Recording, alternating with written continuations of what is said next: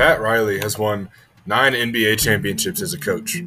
He used to tell his players, You have no choice about how you lose, but you do have a choice about how you come back and win. Without losing, how can anyone expect to grow? Losing is more important than winning because it gives opportunity for improvement, forcing someone to look at themselves and see that they still have room to become the best version of themselves. When I was in eighth grade, I was arrogant. I played basketball and walked with my head high and proud. I felt on top of the world and never realized that when you're on top, the only place to go is down. I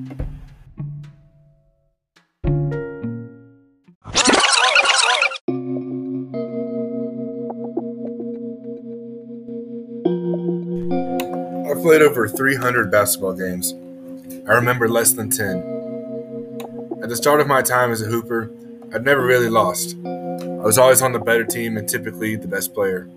I was always gifted athletically and lucky to be six foot two at the age of 14. At the end of my eighth grade year, we were looking to play the other unstoppable team in our district, the Oak Ridge Owls. They had a notorious number two on their team who had been rumored to be the rising star of our conference. His stature was not intimidating, and he was smaller than I anticipated. This gave me a confidence boost. I was having trouble wrapping my head around the fact that he had been dominating our league all year. Who was this guy? The game was about to start, so number two and I arrived in the middle to shake hands before tip off.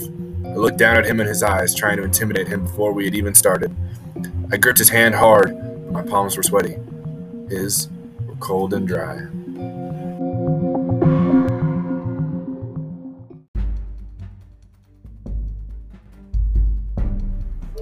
We ran so much.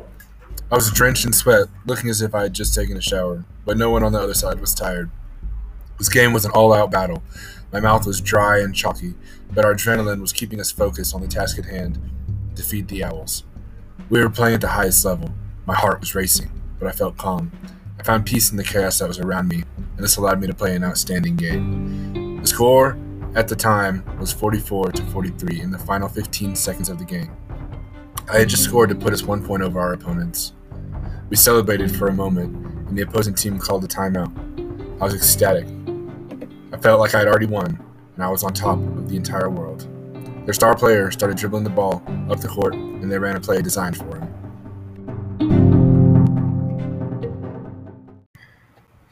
He passed it off, went through a screen, caught the ball back, and shot it at the three point line with my hand in his face. My heart sank to my stomach, and I instantly became nauseated. Fell into the net. The three point shot that he took sealed the game, and we were defeated. I was crushed.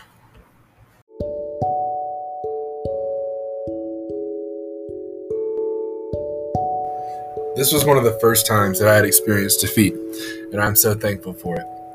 Through all the difficulties people go through, there's always light at the end of the tunnel.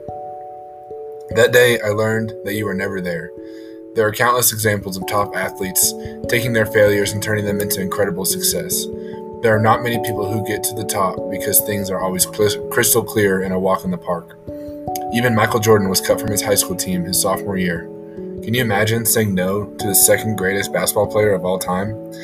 Failure is an occurrence and not an adjective. Therefore, you and I cannot be failures. So, why have the mindset when you can just learn from your situation to meet the goals that you've set for yourself for your entire life?